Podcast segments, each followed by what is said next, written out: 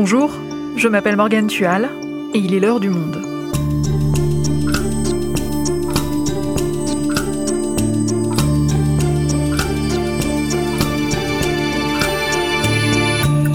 Aujourd'hui, on explore les dessous de l'art contemporain et on va notamment parler de Damien Hirst. C'est lui qui a réalisé la pochette du dernier album du rappeur Drake sorti le 3 septembre.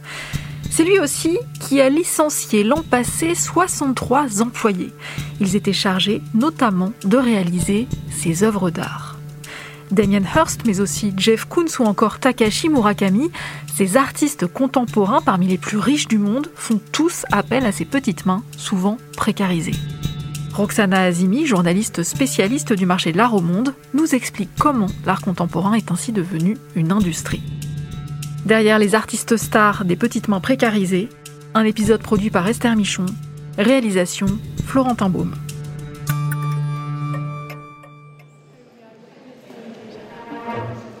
Nous sommes en janvier 2012. Les Londoniens se pressent à la Royal Academy, une institution dans le monde de l'art. L'objet de leur intérêt, une exposition consacrée à l'une des plus grandes figures de la peinture contemporaine, David Hockney tous sont venus admirer ces forêts, ces routes et ces campagnes aux couleurs vives presque saturées. Certains visiteurs ont peut-être aussi remarqué, écrit en petit sur un panneau, un message étonnant. Toutes les œuvres présentes ont été réalisées par l'artiste lui-même, personnellement. Pourquoi David Hockney a-t-il pris la peine de préciser ce qui, pour beaucoup de visiteurs, relève de l'évidence?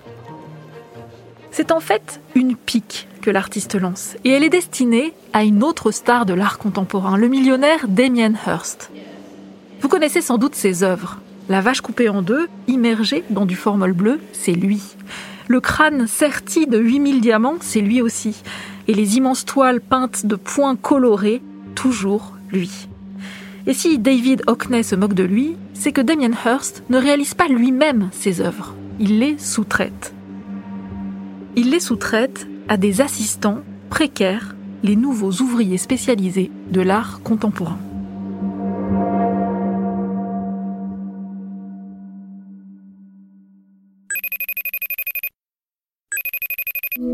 Bonjour Roxana, est-ce que tu m'entends bien? Oui, je t'entends parfaitement.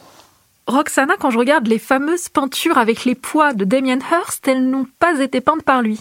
Et non, au tout début, il a réalisé euh, certaines peintures, mais dès qu'il a eu un brin de succès, il a euh, payé des gens pour les réaliser parce que, a-t-il dit, il n'avait pas beaucoup de patience et puis les autres le faisaient beaucoup mieux que lui.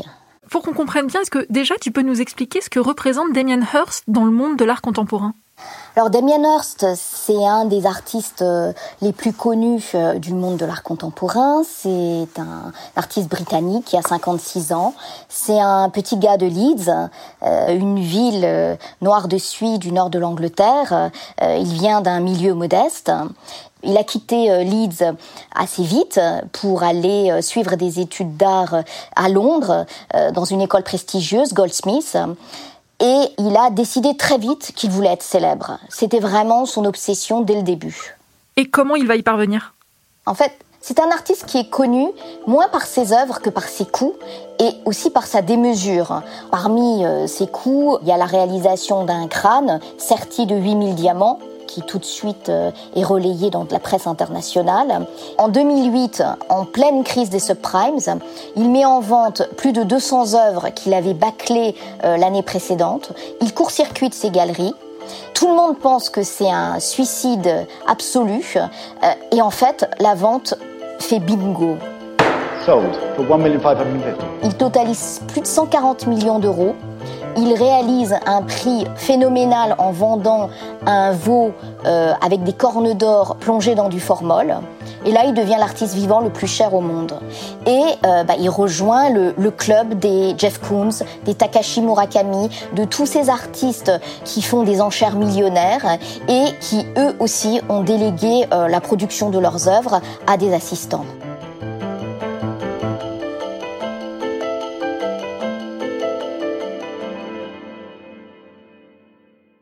Et les assistants de Damien Hirst travaillent dans de grands ateliers. À quoi ils ressemblent ces ateliers? Est-ce que toi, tu as pu en visiter? Je n'ai visité qu'un seul de ces ateliers, à Stroud, à, deux heures de, de Londres. Je suis arrivée dans cet immense hangar où se trouvent euh, les œuvres en train de se faire. Alors je n'avais pas le droit de photographier, de filmer quoi que ce soit. Euh, j'avais à peine le droit de parler avec euh, euh, ces ouvriers spécialisés. Et ce qui était particulier, c'était une espèce de silence absolu, le silence industrieux, avec juste un fond sonore, la bande originale du film Requiem for a Dream. J'ai vu des dizaines d'employés avec euh, avec des lunettes de protection, avec des blouses, avec des casques et qui réalisaient euh, très consciencieusement les œuvres sans parler. Euh, il y avait vraiment un silence total. Et alors concrètement, ils font quoi ces assistants toute la journée? Alors concrètement, ces assistants font ce que font les ouvriers spécialisés euh, dans une usine automobile, c'est-à-dire ils sont affectés à une tâche. Par exemple, j'ai pu parler avec un ouvrier qui était chargé de réaliser les points de ces spot painting. Dans un tableau, il peut y avoir 8000 points. Lui, il est chargé de réaliser ces 8000 points. Alors ce que j'ai aussi pu voir, c'est la réalisation d'une de ces euh, séries les plus emblématiques, c'est les armoires à, pharmacie, où euh, sont installées des fausses pilules. Euh, c'est parmi ces œuvres les plus plébiscitées par les collectionneurs. Et là, j'ai pu voir un assistant qui mesurait au millimètre près l'espacement entre chacune de ces pilules. Et c'était assez, assez surprenant parce qu'il passait sa journée uniquement affecté à cette tâche. Mais est-ce qu'ils ont une certaine marge de créativité ou est-ce que l'artiste leur dicte absolument tout? Non, ils n'ont absolument aucune marge de créativité. Pour faire euh, les poids, ils suivent exactement un cahier des charges avec un nuancier euh, et ils ne peuvent absolument pas varier dans la couleur définie par, euh, par Damien Hirst. Ils ne sont pas du tout créateurs, hein. ce sont vraiment des exécutants. Damien Horst lui-même n'est pas là. Alors je ne sais pas à quel rythme il va dans ses, dans ses ateliers, mais en tout cas, ces ateliers sont supervisés par des studio managers qui euh, suivent euh, exactement le cahier des charges donné par Damien Hirst. À t'entendre, on a presque l'impression que tu parles d'une usine. Ah mais c'est totalement une usine. C'est vraiment euh, l'impression que j'ai eue en pénétrant ce lieu. Souvent quand on rentre dans les ateliers d'artistes, on a l'impression d'être au cœur de la création. Il y a quelque chose de très euh, magique en fait qui ressort, euh, de presque mystérieux qui ressort de là. Là, il faut quand même bien le dire, c'était hyper froid. C'était très réfrigérant et euh, j'avais l'impression d'être euh, bah, dans un entrepôt. J'aurais j'aurais pu être dans un lieu de stockage euh, de containers. j'aurais pu être dans une usine à poulet. Ça aurait été pareil.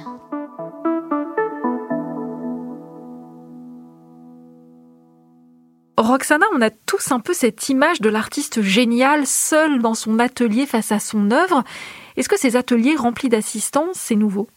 La majorité des artistes n'ont pas des ateliers euh, de cette taille. Ils travaillent euh, seuls ou avec un ou deux assistants. En revanche, les ateliers très importants ne sont absolument pas nouveaux. À la Renaissance, la plupart des grands maîtres avaient des ateliers avec beaucoup, beaucoup d'assistants. Ils avaient euh, des disciples, ils avaient des étudiants qui venaient euh, travailler à leur contact, qui réalisaient toute la partie qui était la moins valorisée dans un tableau. C'est-à-dire le maître réalisait euh, les mains, les visages, tout ce qui comptait en fait pour les commanditaires et l'arrière-plan, certains plis de vêtements étaient plutôt réalisés par les petites mains. Donc comme je te le disais, les grands ateliers, ce n'est pas nouveau, mais tout a vraiment changé dans les années 2000. Pourquoi? Qu'est-ce qui s'est passé dans les années 2000 ben, en fait, dans les années 2000, il y a eu un boom du marché de l'art qui s'est d'abord mondialisé. Les collectionneurs sont apparus aux quatre coins du monde. Les maisons de vente ont commencé à vendre de l'art contemporain, ce qu'elles ne faisaient que très modestement avant des prix ont commencé à monter au ciel. Hearst, Murakami, Kunz, ils ont connu leur âge d'or à ce moment-là parce que des collectionneurs sont apparus partout dans le monde et ils ont tous voulu la même chose. Par exemple, en, 2007, une des œuvres emblématiques avec des guillemets de Jeff Koons, Hanging Heart, qui est une espèce de grand cœur en acier poli, s'est vendue pour 14 millions d'euros.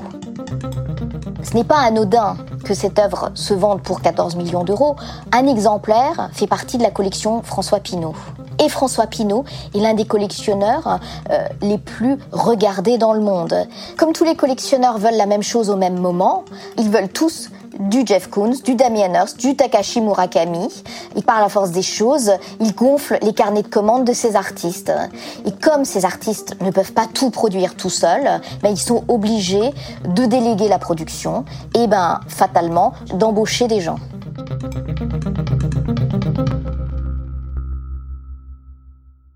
Mais ça veut dire que les collectionneurs vont acheter une œuvre dupliquée? En fait, pendant longtemps, le marché de l'art a été régi par l'effet de rareté. On s'intéresse à l'objet unique. Ce qui a changé avec l'art contemporain, c'est qu'on veut avoir ce que possède l'autre. Si on veut une œuvre emblématique de Jeff Koons, mettons, eh ben on veut son cœur. Sauf que son cœur, il ne l'a fait qu'en trois exemplaires. Qu'est-ce qui se passe? Eh ben, le marchand de Jeff Koons propose autre chose.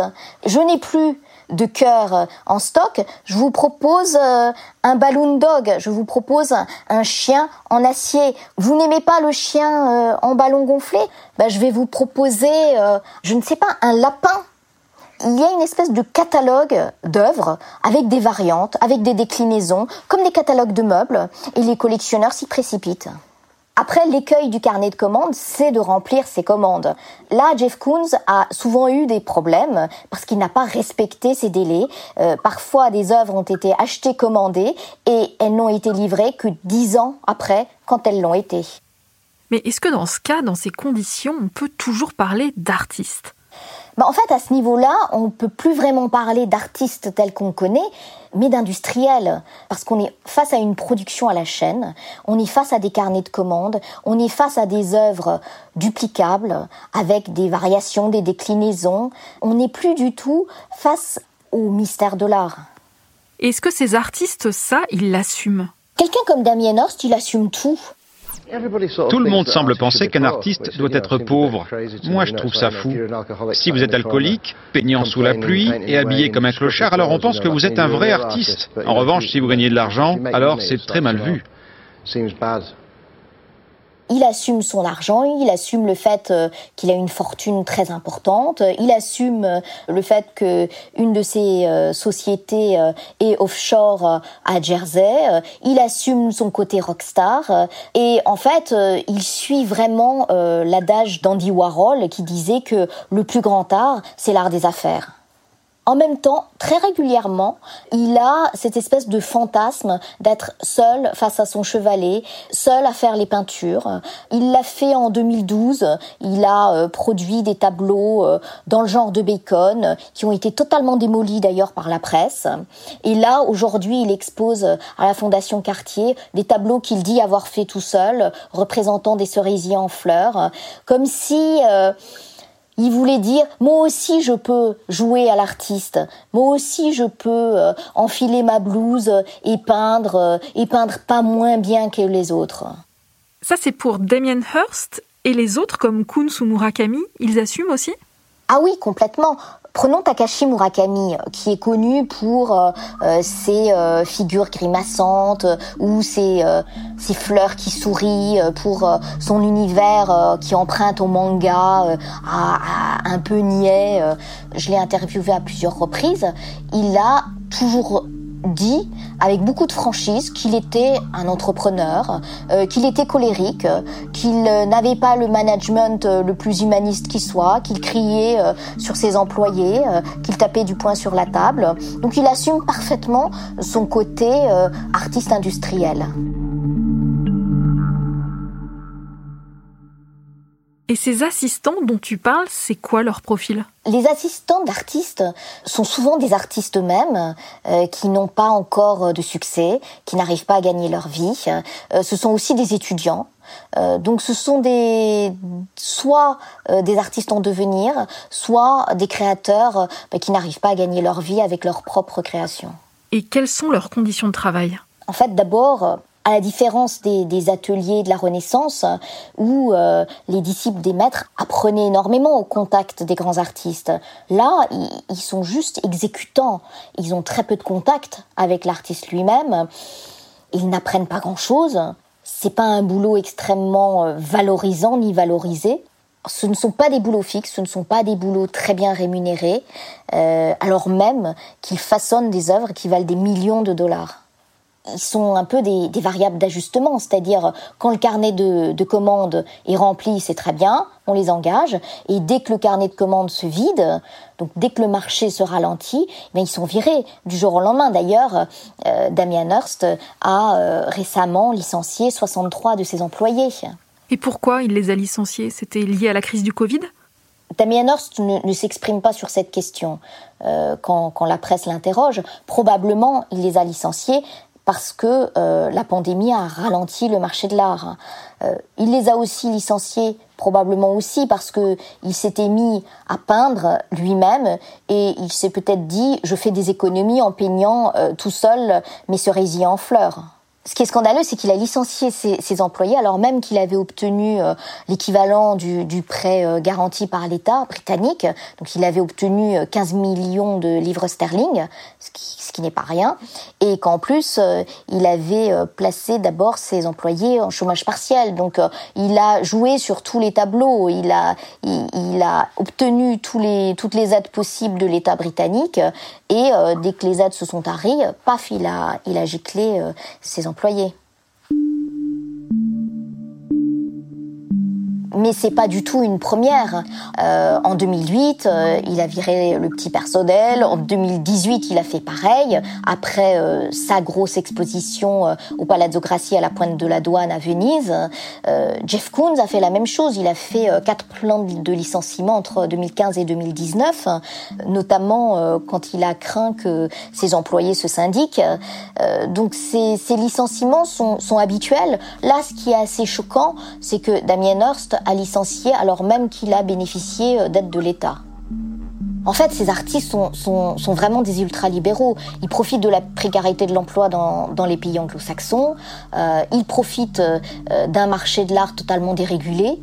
Et ils enrobent tout ça de discours pseudo-humanistes, pseudo-philosophiques sur l'art, la vie, la mort. C'est un peu se moquer un peu de la gueule du monde. Est-ce que tout ça, l'industrialisation, les petites mains, les licenciements, ça ternit l'image de ces artistes? Étonnamment, pas vraiment. C'est-à-dire sur le coup, évidemment, euh, la presse s'en fait l'écho, mais euh, j'ai interrogé des collectionneurs, euh, ils sont pas scandalisés plus que ça, puisque au final, les grands collectionneurs qui sont eux-mêmes des grands patrons, ils font la même chose ils profitent des aides, ils n'ont pas forcément des conditions de travail formidables. Donc entre ultra-capitalistes, on se reconnaît, on se retrouve et on s'apprécie. Donc on n'a pas à attendre spécialement de changement dans le monde de l'art. Non, on n'a pas à attendre de, grands changements. Tout le monde a pensé euh, au moment du déclenchement de la pandémie euh, que euh, un peu la main sur le cœur, que plus jamais d'excès, qu'on avait tourné la page d'un certain art, d'un certain marché et en fait, euh, tout est cyclique, c'est-à-dire aujourd'hui le marché est ralenti, euh, on ne peut plus voyager, euh, mais demain, dès que tout le monde sera vacciné, dès que les voyages reprendront, dès que les foires reprendront, bah, on va retrouver le même cirque, on va retrouver les mêmes excès, et peut-être pas au, au profit des mêmes artistes, mais on sera exactement dans le monde d'avant. Merci Roxana. Merci Morgane.